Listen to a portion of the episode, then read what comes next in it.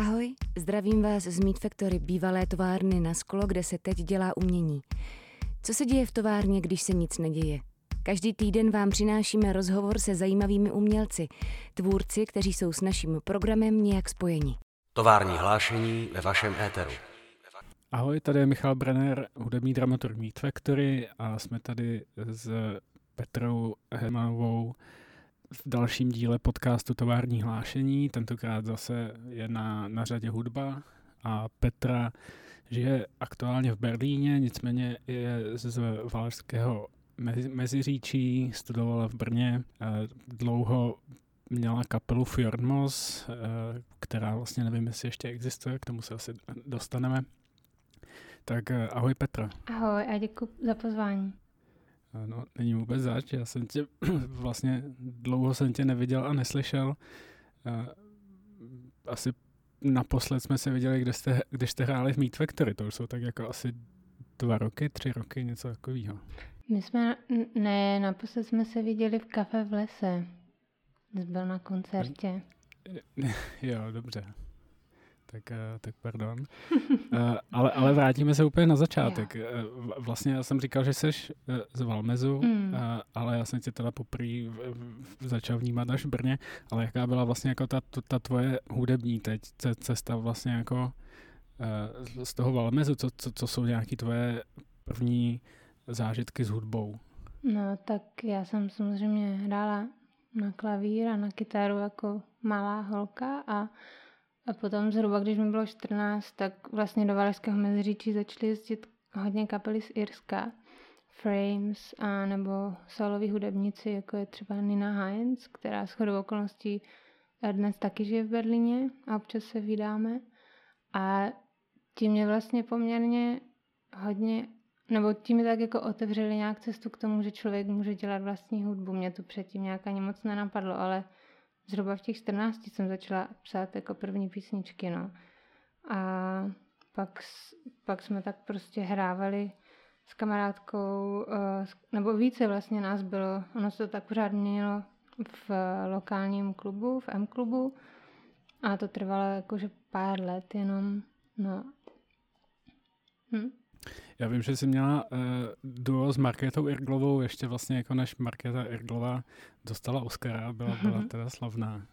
No, tak ono je to, to je spíš tak jako, že naši rodiče se znali z občanského fóra, takže my jsme byli jako děti těch kamarádů, že jo, takže to vzniklo takhle, že vlastně ona se tak jako uh, ke Frames a všem těm irským hudebníkům jsem se vlastně dostala tím, že jsme měli jednu z mnoha, mnoha takových zahradních párty na jejich zahradě a tam všichni byli a to bylo vlastně tak jako, že se tam zpívalo a hrálo u ohně a bylo to takový jako hodně no úplně jiný svět najednou, že vlastně když člověk z malého města, tak takovéhle věci moc nezná. Pro mě to bylo docela zásadní tyhle věci, tohle setkání. Takže to tenkrát bylo taková fakt jako nějaká atmoška, že něco, něco je venku a oni, mě, mě vždycky fascinovalo, že takový hudebníci vůbec chtějí jezdit do takových malých měst. Já jsem to teda jako později sama pochopila, proč, nebo čím, čím je to jako zajímalo, ale no, takže to bylo vlastně, ona už pak jako ani Marketa neměla na to asi čas, protože už pak jako hráli koncerty, hrála, hrála s nima víc jako tak ve světě, takže to, to bylo, já nevím, kolik to mohlo být, tak jako dva, tři roky maximálně tohle. A co jste vlastně hráli? Protože já jsem vlastně jako nikde nenašel jakože žádný, žádný záznamy. Jo, tak já myslím, že je jenom jedna písnička někde nahraná. A na, to jsme nahrávali na kompilaci a se jmenovalo Siren. A je tam jedna písnička, kterou jsme nahráli na tu kompilaci a víc z toho jako studiově nevzniklo.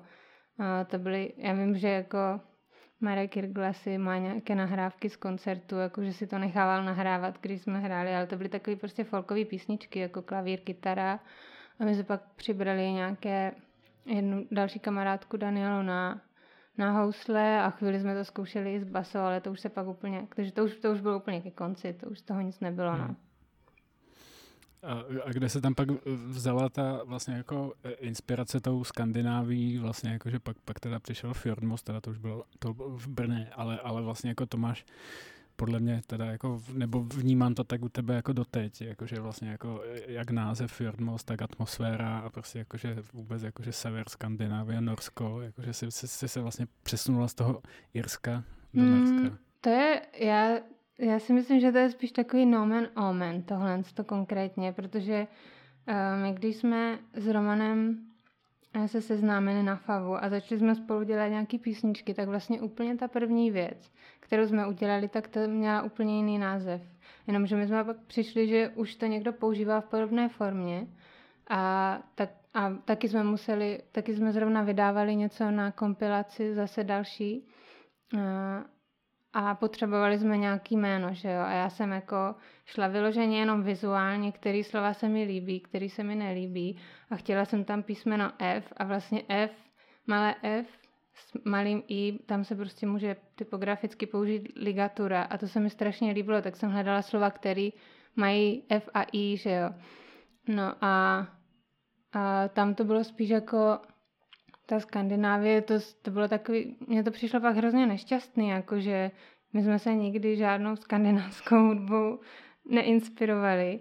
Ta atmoška mi přijde spíš jako jako Edward Grieg anebo Edward Monk, jo, jakože takovýhle, hmm. spíš tímhle směrem, jakože hudebně, hudebně do dneška vlastně nevím, co bych jako ze Skandinávie si tak jako vybrala jako nějaký svůj vzor. Si myslím, že tenkrát jsem poslouchala spíš jako PJ Harvey a Roman poslouchal japonskou hudbu jako Alvanoto a takovýhle věci. A my jsme se to i snažili jako občas jako říct, co jsou ty inspirace, ale nikoho to většinou nezajímalo a už to ta Skandinávie už se tam tak jako nějakým způsobem... Jo, už vám to zůstalo. Už nám to zůstalo, no, jakože ten název, to bylo spíš taky nešťastný a já jsem s těmahle věcmi jako samozřejmě neměla vůbec žádnou zkušenost a nevěděla jsem, jak funguje hudební pres, jako, že, jak fungují lidi, jako, že se bude dělat hodně jako copy-paste a hmm. um, že se ten příběh o té kapele tímto způsobem vytvoří spíš jako sám, no. Jasně. No, ale to, to už jsme se vlastně přesunuli do Brna a, a hmm. na Favu, ale vlastně jako ty, ty jsi tam nešla za hudbou, ale vlastně Vůbec, na, na, No, tak samozřejmě v mém, v mém životě dosávadním se ta hudba s tím vizuálem prostě pořád prolíná, že jo, já dělám pořád obojí, ale jedno má vždycky trochu větší uh, důležitost. A v té době, kdy, jsem, kdy jsme přestali hrát jako ty písničky se Siren, uh, tak já jsem se vlastně já jsem pak produkovala hip-hop tajně ve Fruity Loops chvíli, do té doby, než uh, jsem pro jednoho, pro jednoho tam kluka ve Valmezu, já jsem pak měla pocit, že se do mě zamiloval, tak jsem s tím sekla taky. No a pak jsem se přihlásila na FAVu, protože jsem zjistila, že existuje Václav Stratil. No a já jsem hrozně chtěla za Václavem Stratilem. Uh, takže to vzniklo takhle, no. Já jsem tam šla s tím, že budu dělat obrázky a odešla jsem s tím, že dělám video. No. Hmm. A tam právě bylo hudební studio, který umožnilo nejen nám, ale spoustu jiným uh, kapelám okolo Favu fungovat a nahrávat desky, což je úplně super, no. Já myslím, že tam vzniklo jako spousta jako kolem Favu právě jako lidí a kapel a tak. Jako já jsem tady v jednom z předešlých dílů měl uh, Václava z Bastlu mm-hmm. jako hosta a s ním jsme si o tom docela jako do, dlouho jako povídali. Jasně. Uh, No a jako teda, teda začali jste hrát uh, s Romanem, já jsem viděl váš nějaký jeden, možná z prvních koncertů, myslím, že to bylo v Domě umění v rámci nějakých klauzur asi, něco, něco hmm, to, byl, to byl nějaký, nějaký dům otevřených dveří nebo nějaká noční jo, akce. Jo. Já, no. no. To byly tři koncerty v jednu noc. Vy jste hráli tři koncerty tehdy? To byly tři koncerty po sobě, no. Jo, tak já myslím, že jsem viděl jen jeden. Uh, ale každopádně už, už, už tehdy mě to zaujalo. Uh, a, a, ale ale vy, jste, vy jste vlastně ještě chvíli tak jako operovali prostě z, z Brna jako duo. Uh, a jak to teda bylo pak? Jako, nebo, nebo řekni k tomu něco, k, k tomu období. Uh, no tak my jsme hlavně hodně dlouho ty písničky dávali jenom na naši stránku, že vlastně v té době moc nefungovaly žádný sociální Bylo sítě. MySpace, myslím. MySpace byl, no, to jsme, tam jsme byli, to jo. A to bylo pro nás, my jsme to začali jako, pro nás to bylo vlastně jako pak už ten uh, projekt výtvarný víceméně, že my jsme sice jako každý s Romanem si dělali jako svoje klauzury a svoje umění, ale veškerý čas na té favu jsme trávili v tom studiu, protože favu, já nevím, jak je to tam dneska, ale tenkrát to bylo tak, že jako konstantní počet těch lidí na škole byl jako maximálně 10. Takže hmm. ty, to studio bylo poměrně volné, takže jsme tam mohli být opravdu každý den skoro. Hmm. A, tak, no a tím způsobem jsme fungovali, že jsme vlastně jako, my, my jsme ani jako nevěděli moc, uh, my jsme ani moc jako nevěděli, jak se ty věci dělají. A taky jsme jako všechny věci, které jsme jako nahráli, jsme hned dávali na internet, na stránky intermédií a takové věci, jakože to bylo spíš jako hledání nebo takový experiment s tím, co to vlastně je, jakože dneska už je to úplně, dneska mi přijde, že už je to úplně jiný, jako tím, jak jsou všichni ovlivněni sociálníma sítěma, tak vlastně vždycky, když se objeví nějaký nový hudebník, tak už má člověk pocit, že je to celý takový nějaký balíček kompletní, prostě s fotkama, s příběhem a už ta hudba má úplně nějaký jakože směr nebo tak. My jsme prostě vůbec jako nevěděli, my jsme se teprve učili, co to je a já jsem jako taky se vrátila k tomu hrát na kytaru, ne, teda ne na, na, na moc dlouho, protože potom jsem dostala zánět šlach, který mám do dneška, takže už nehraju na kytaru. No a to byl vlastně důvod, proč jsme našli Jana, který uh, s náma měl původně hrát jenom jedno turné, ale pak jsme se všichni jako do sebe tak zamilovali, že už náma zůstal, že jo. No. Hmm. To, to, to bylo vlastně jako, jako překvapení že pro, pro mě, že, že jste z toho dua vlastně jako víceméně elektronického stali vlastně jako plnohodnotná kapela. No to nebyl nikdy žádný plán, jako vlastně žádné to rozšíření té kapely ani později s Jonérikem v Berlíně, to nebyl nikdy plán, to se vždycky stalo jako na základě na základě nějakých vnějších okolností. Jakože já si myslím, že kdyby, kdyby se mi nestalo to s, prostě s těma rukama, tak bychom nad tím nepřemýšleli. Tak bych hmm. prostě pořád dál hrála na kytaru já, že jo, a dělali bychom to prostě úplně jinak, no. Jasně. Ty, ty, jsi, eh, ty jsi v roce 2011 eh, jsi, jsi byla eh, pozvaná na, nebo jsi dostala na Red Bull Music Academy v Madridu. Mm-hmm to je teda ta Red Bull Music Academy už neexistuje a vůbec jako Red Bull už asi neprodává tolik plechovek, co bych chtěl, takže všich, všechny tady ty aktivity utlumil, ale jak to vlastně jako vnímáš, takovou akci jako zpětně? Posunulo tě to někam? Zpětně to vnímám samozřejmě úplně jinak. Uh, konkrétně uh, myslím si, že se to vlastně i dost změnilo, tady ten jako branding v hudbě, že ten se jako vyvinul směrem, kterým se kterým se vůbec jako nemůžu stotožnit nějak. A hmm. jak když jsem se hlásila, jak když jsem se na RBM hlásila, tak já jsem o tom vlastně jako vůbec nic nevěděla. Uh, nám to tenkrát řekl Prokop Holoubek, že se máme přihlásit, že, to, že můžeme jet do Tokia. Jako to, byl, hmm. to, to byla ta informace. jsem si říkal, jo, v pohodě, tak Tokio, proč ne? A jako co to ve skutečnosti je, tak to jsem víceméně zjistila až tam a já jsem jako, já jsem byla úplně jako mimo, co se týče Eh, té scény, o který, o který tam šlo, jakože většina ty hudby, která tam byla, nebo ti hudebníci, o kterých jsme se tam dozvídali, já jsem je vůbec neznala. Takže pro mě hmm. to byl úplně jako úplně zvláštní zážitek. Samozřejmě vůbec nelitu toho, že jsem tam byla, protože jsme se tam potkali s Enrikem, že jo. Ale, ale jako zpětně nevím, jako pro lidi, jako jsem já, já si myslím, že lidi, jako jsem já, tam byli spíš jako nějaká zajímavost, ale že to bylo vždycky takový spíš jako uh, pro, prospěšné pro lidi, kteří už byli trochu slavní a byli spíš jako hmm. DJs a trochu produkovali, že jako tím směrem tím směrem to lidem mohlo jako opravdu nějak pomoct, no, ale jako, že nám by to nějak pomohlo se říct, nedá si myslím, nebo jako, no. Jasně. A, a, a jak teda vnímáš teda, jako, že jsi říkala, že se nemůžeš stotožnit s tím, jak ten branding funguje dnes? No tak je nebo, to prostě... Nebo kde je třeba pro tebe ta hranice, jako, jako že, že dneska už by si na, na žádnou akci sponzorovanou ener, energetickým drinkem nešla? Nebo hmm, spíš, jak, už, jak spíš, spíš jako už zatím vnímám ty motivy, kapitalistické, nebo prostě už, už, zatím, už zatím vidím ty peníze, už zatím vidím ty motivy jako nějakým způsobem uh, být relevantní na té scéně pro nějakou značku, což, což jako s uměním nemá vůbec nic společného, že jo.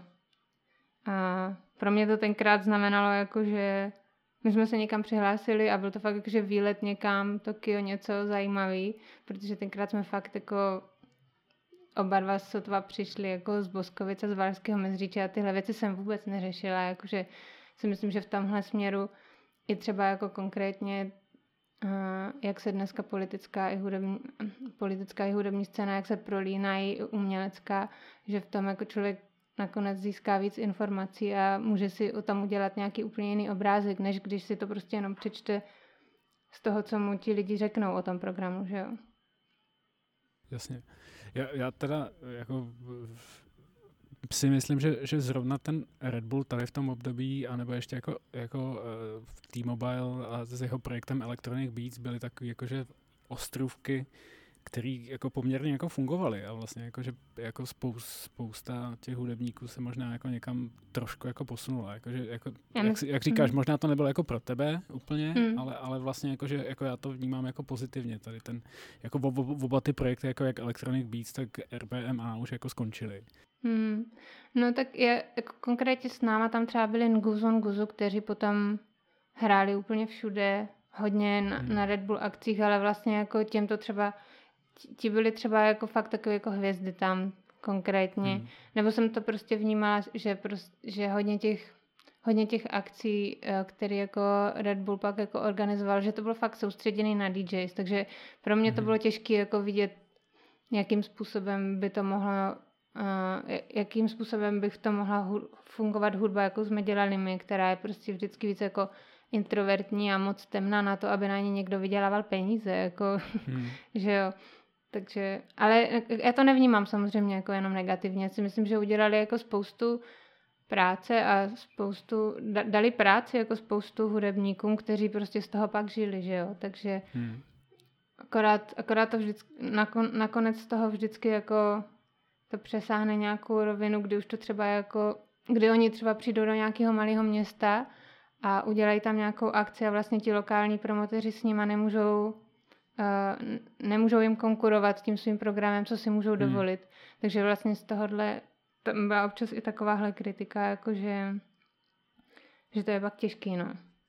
No, tak, tak jasně, tak to bylo i tady, tady v Praze, že jo, jako když, když tady udělali Electronic Beats eh, koncert Lany Del Rey a vstupní bylo 250 korun, tak to jako žádný eh, promotér jako komerčně nemůže udělat, protože to nemůže zaplatit. No, ale jako má to prostě obě dvě strany ta mince, no. Hmm. A třeba dneska, dneska bych se asi už nehlásila, ale taky už jsem o něco starší a už mám, prostě už to nepotřebuju jako takhle, no. Jasně. Uh, vy, vy jste se vlastně poměrně záhy pak jako přestěhovali do Berlína, jste nějak jako vynechali Prahu, což, což, je, což je vlastně jako poměrně nezvyklé, že jako, že jako, jako ta Česká republika je hodně jako pragocentrická, jako tady ta, tady ta scéna vlastně jako jakože všichni jakože z těch menších měst říkají, jakože jo, vy v té Praze to tam jako máte a jako člověk, když chce prostě prorazit, tak musí jako se přestěhovat do Prahy, hmm. a, protože se, se, se tam jako je, je vlastně na očích a, a může tam jako víc hrát a hmm. tím pádem jako všichni ty promotéři ho jako bukujou na, ty, na ty další festivaly a tak, ale vy jste to jako vlastně jako udělali jinak. Jako, proč? Nebo jak, jak k tomu došlo? Hmm, tak já si myslím, že my jsme hlavně chtěli strašně vypadnout z Brna. A, protože už jsme tam všichni byli tak pět let a už, už to bylo prostě, už, už, už to nebylo moc místo, kde bychom chtěli být. A i když jsme se, já jsem se třeba nikdy ne, mm, neidentifikovala s tím, že bychom byli brněnská kapela. Ale vlastně pokaždý, když jsme přijeli do Prahy, tak tam pořád jako fungovali jako od, prostě ze strany zvukařů, promotérů, prostě takový to kapela z Brna a když vlastně, ten, nevím, jestli je to tak ještě pořád dneska, jako nějaká ta rivalita mezi Prahou a Brnem, ale já jsem ne, se necítila úplně jako vítaná v Praze většinou. Um, nebo i později se mi zdálo, jako, že vlastně spousta lidí ze scény který jsem vnímala jako součást nějaký scény, tak jsem je vlastně nikdy na těch našich koncertech nevídala a vždycky tam byly prostě, bylo tam spousta lidí, vždycky jsem byla šťastná, že ty koncerty byly většinou plný, ale jako nevídala jsem tam ty lidi ze scény, tak nepřišlo mi, nepřišlo mi, že to je to právě místo, kam se přestěhovat, jakože ne, necítila jsem se, že bych byla úplně nějak jako vítaná, že by na mě někdo v Praze čekal, to určitě ne, no. A, hmm. a Berlín byl prostě nejbližší velké město. Že člověk ještě... A vy jste se tam jako přestěhovali jako celá kapela, což je vlastně no. jako dost zvláštní. No, tak e, přestěhovali, no. My jsme prostě zbalili věci ze zkušebny a nějaké oblečení a prostě jsme jeli sem a ani jsme neměli kde bydlet. Já jsem tady vlastně ani předtím nikdy nebyla, že jsem poprvé jela do Berlína se rovnou přestěhovat, takže to bylo dost na punk. My jsme měli jenom nějaký couchsurfing na tři dny a doufali, že se to nějak jako uh, utřepe, no. A vlastně jak, jak vás teda ten Berlín přijal, jakože když teda v Brně jste se necítili komfortně, co, co, ten, co ta berlínská scéna? Tak tady jich je hodně, že jo. A já myslím, že já myslím, že jsme dlouhou dobu jako bojovali s tím vůbec tady nějakým způsobem přežít. E, že to prostě není jednoduchý, že, jo? že člověk jako několik let vypotřebuje na to, aby, aby vůbec jako měl domov nějaký, nebo aby se cítil, že tam patří. A taky jsme dost často jezdili hrát pořád koncerty do Česka, takže to byl jako takový dlouhodobý proces, ale samozřejmě tady si člověk jako najde svoje místo. Poměrně rychle jsme se uh, zapojili tady, ale taky jsme byli dost, uh, musím říct, že jsme jako kapela fungovali jako takový fakt spolek introvertů a byli jsme taky jenom sami dost pro sebe, že jsme hodně jako zkoušeli a hráli a takhle. Takže to bylo fakt na dlouho, no, dá se říct.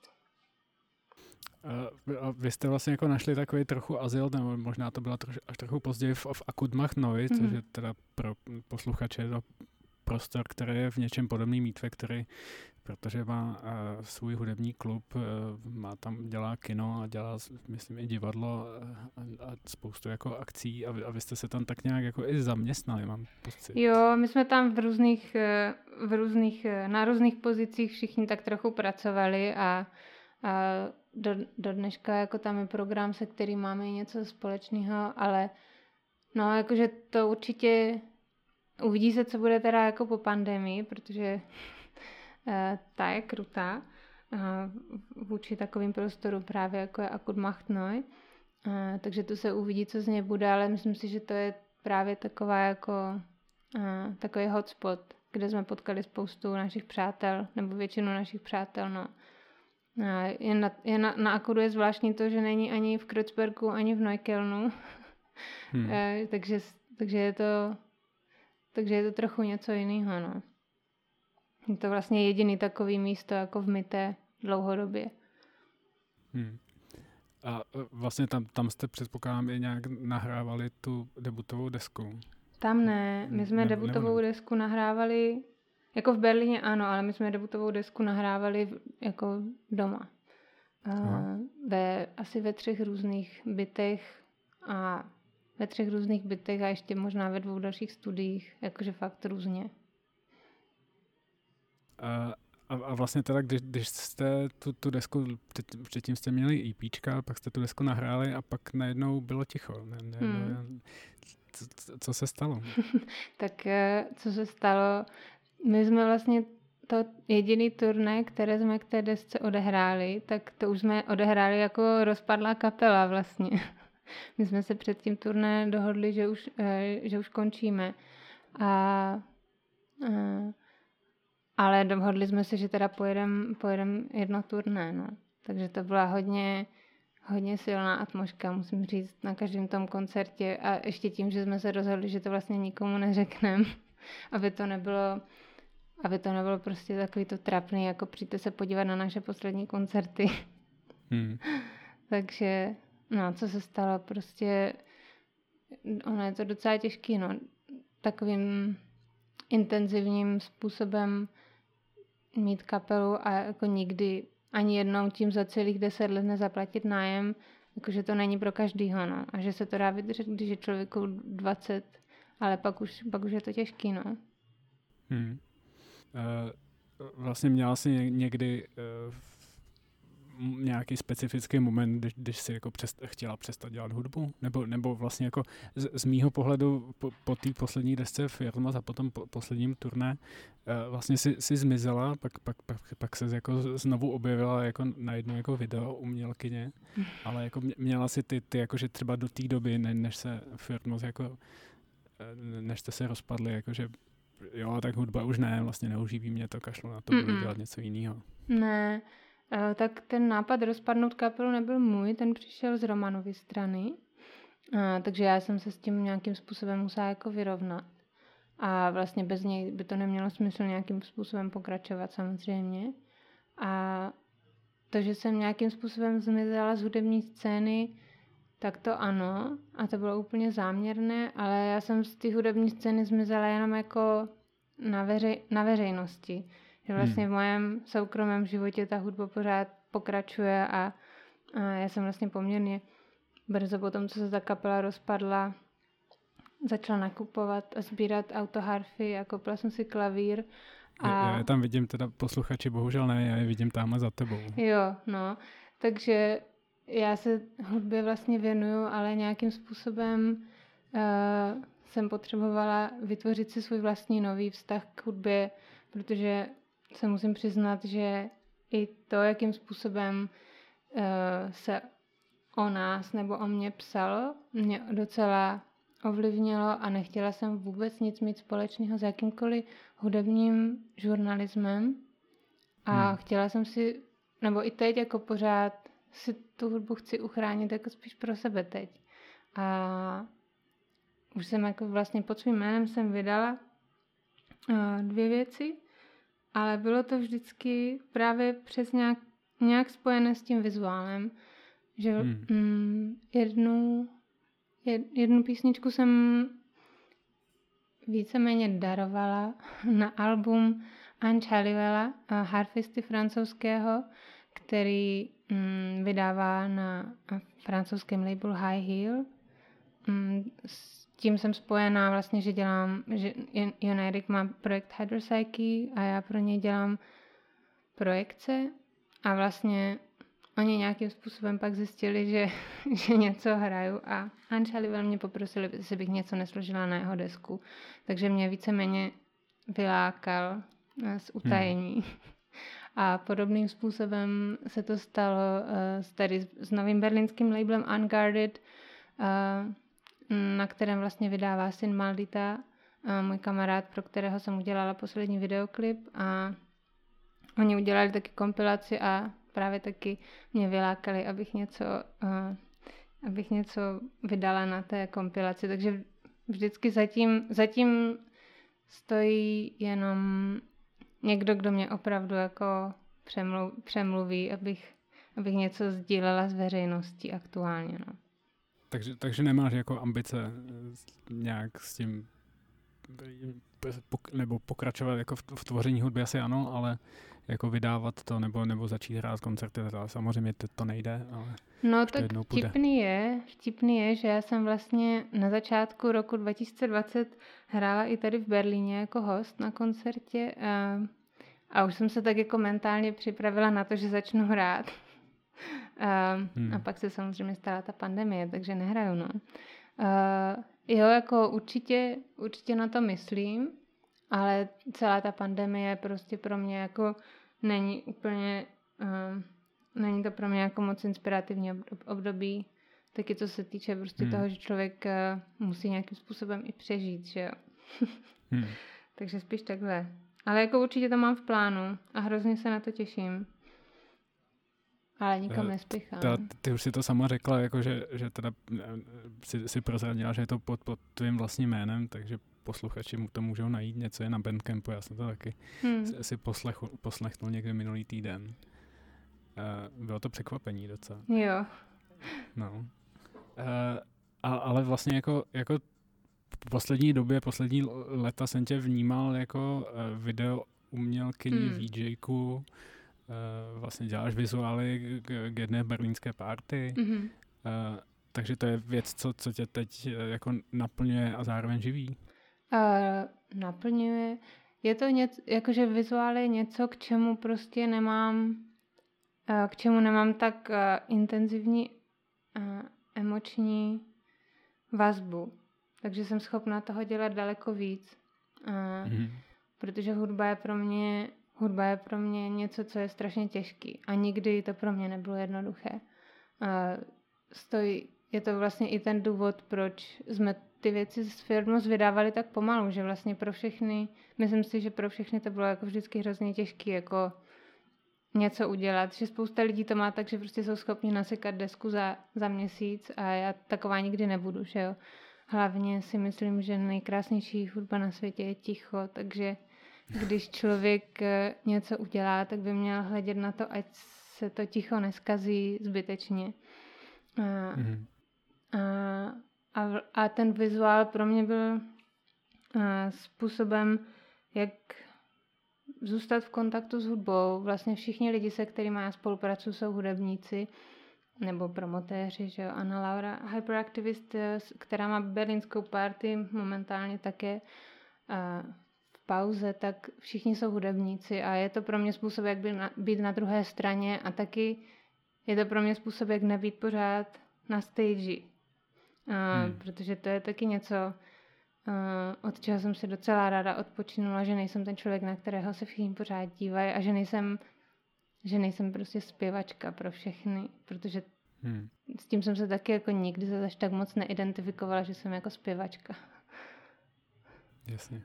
A jak se ti vlastně spolupracuje s těma jinýma hudebníkama, pro který děláš třeba videoklipy? Jako jak, jak se ti vůbec dělá jako to, to, to vizuálno na, na cizí hudbu? Jako musíš s tím souznít, nebo je mm-hmm. ti to mhm. vlastně, jako, nevím, osloví tě někdo, tak to prostě uděláš jako job?